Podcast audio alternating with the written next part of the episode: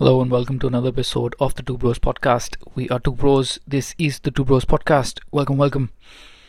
Well, it's been one weird week. Uh, as per the original plan, we should have been done with three ports in China by now, and we would have been on our way towards the last port, which was supposed to be on the night of the twenty-first. Was it? No, I think it was nineteenth. Yeah, Monday morning. We would have been done by China, with China by tomorrow or day after, but a uh, lot of, lot of things changed. Uh, it all began with the, uh, so Xiamen was on time, that was okay. So when we left, there was a hurricane going past the, uh, the right-hand side of Taiwan, heading directly towards Shanghai. And uh, our E T A and its E T A were exactly the same, so we would have been in Shanghai when the f- hurricane would have been there as well. So we were asked to slow down, uh, let it pass, and then take it easy.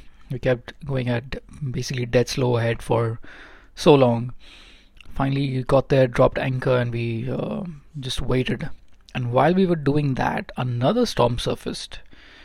This one a little bit further away, and it was again heading towards mainland China. Uh, this one was called Nan Madol. So I don't know who names these things, but something weird.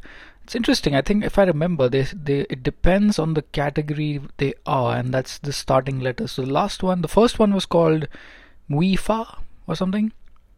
This one was called Nan Madol, N M. So I think the second one was more dangerous as per the predictions and the P D Fs that we got. I have to look into this. But uh, this one had a very interesting track. Like the first one just went straight past Taiwan directly into Shanghai, into the mainland, and eventually died down. This one, however, the second one was very interesting.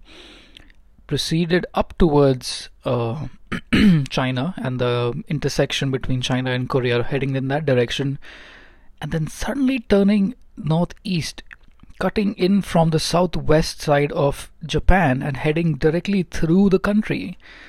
So this is going to be a hurricane through the entire country, and I'm like, that's that is so weird. Like, we do get hurricanes in India, but it's only in a corner on the right-hand side. It's one poor state that gets battered all the time. It's really sad. But that's it, and by the time it comes in, it's it's just rainfall and drizzle. It's no big deal. But, uh, yeah, so that's the thing. Like, we let the first one pass, and then we dropped anchor.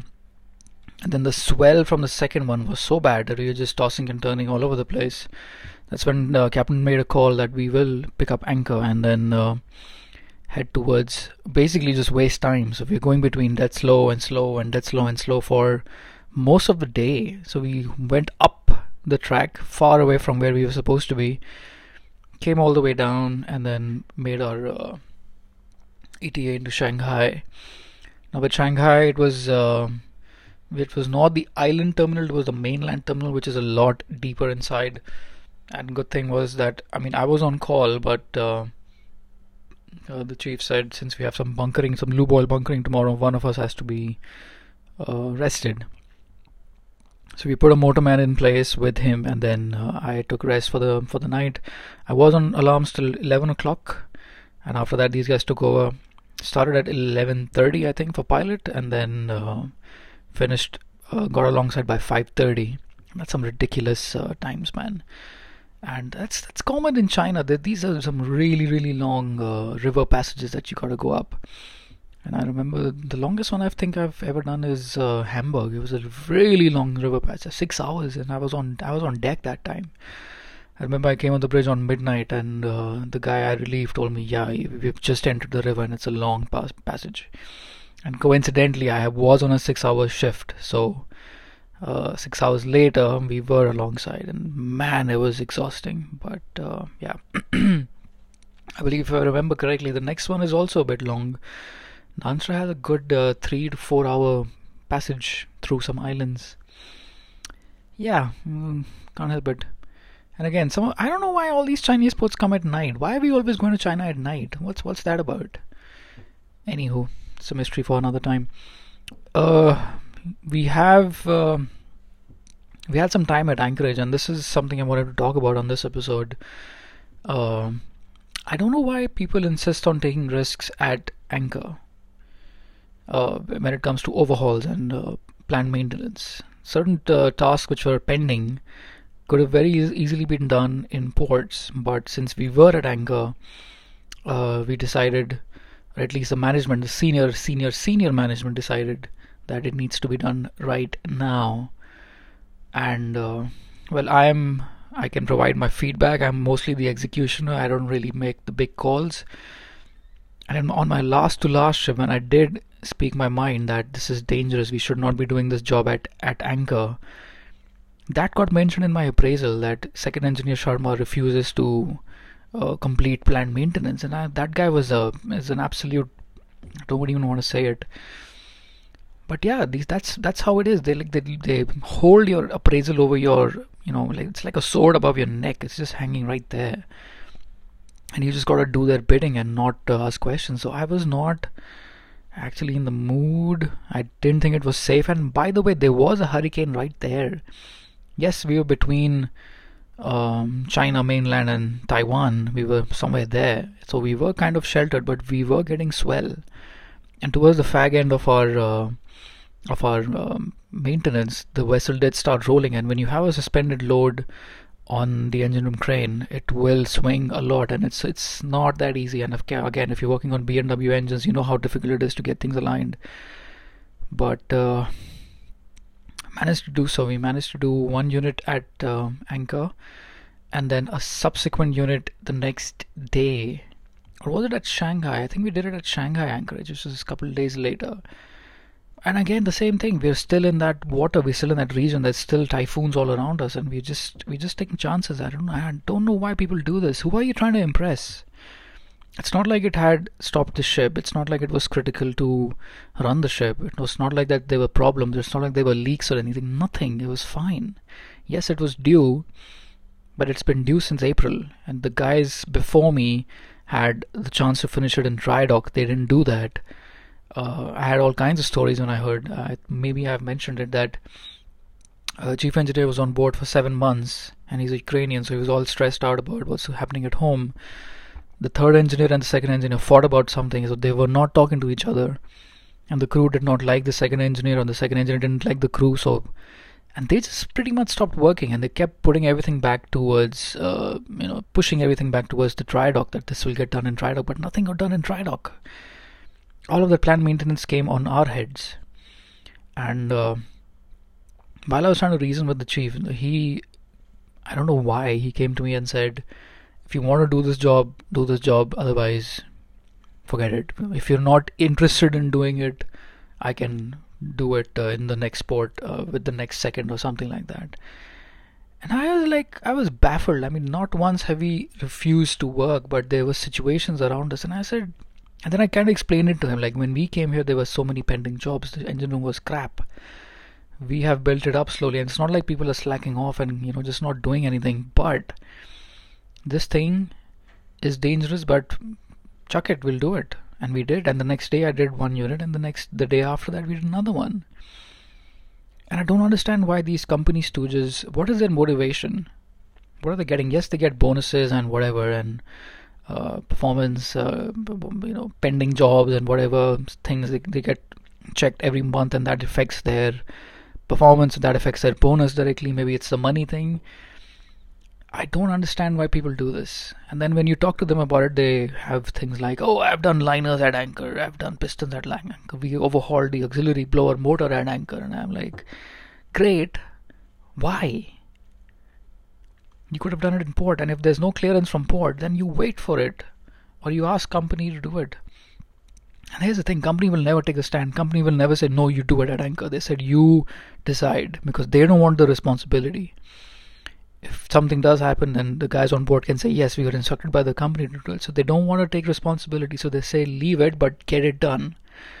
And these stooges, they get it. They push other people down, and they, in the end, it actually gets, uh, happens. Uh, it gets done. And you have the, the countless stories. And if you, if you look it up on Google or wherever, there, uh, maintenance was carried out and the weather picked up and the engine wasn't ready or nothing was ready, and uh, the ship ran aground. It can happen, and it has happened, and it's rare, yes, but it, there is a risk, and I'm, that's my question for today. Why take a risk when there's no help available for miles. Nobody can reach you for hours. And if you do run aground in a hurricane kind of a weather, why are you doing this? What do you get out of it? I, I don't understand it. And uh, yeah, these company stooges are uh, somehow, I don't know why I always end up working with them. They're just like a dime a dozen. I was speaking to the cadet today, the, the electrical cadet. Uh, they installed, uh, they loaded like sixty-four extra containers. So now we have uh, reefer containers. So now we have one hundred six reefers. And I told him like one reefer is about, going from Europe to China gets you about a million dollars or something, roughly.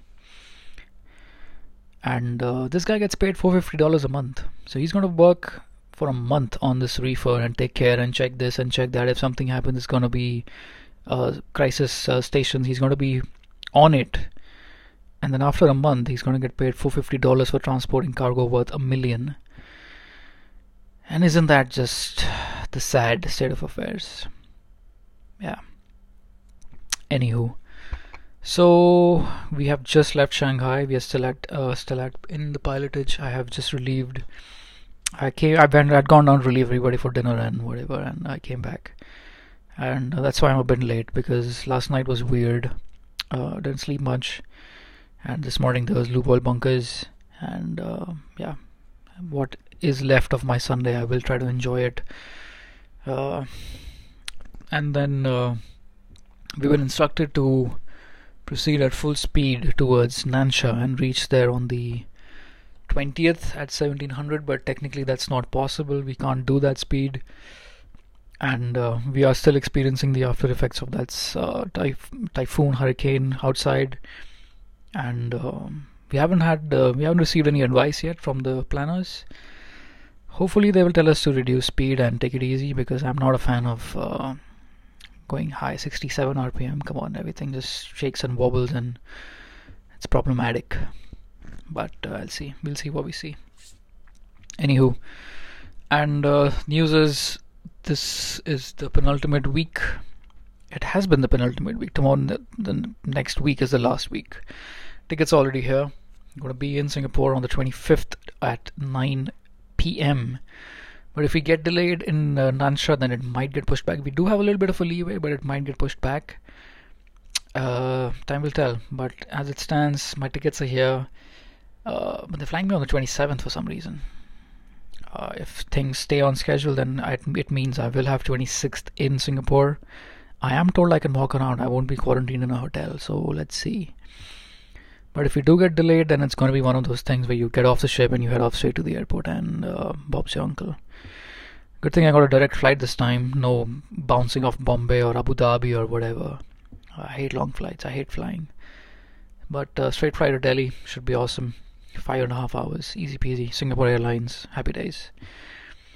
Uh, yeah, that's about it. I will keep you posted about that last week. Um, hoping for a quiet exit from this trip. It's been a trip, man. I tell you, it, I was just talking to the second mate. We both joined on the same day in dry dock. It feels like a lifetime ago, man. It's been so long. Anyway, uh, yeah, looking forward to some uh, time back home. I'm trying to get my feet up, take it easy, have some good internet, uh, watch some stuff on uh, Netflix, whatever. Just have some alcohol, have a beer. Man, it's been all, it's been so long. Alright then, I will see you on the next one. Have a good day.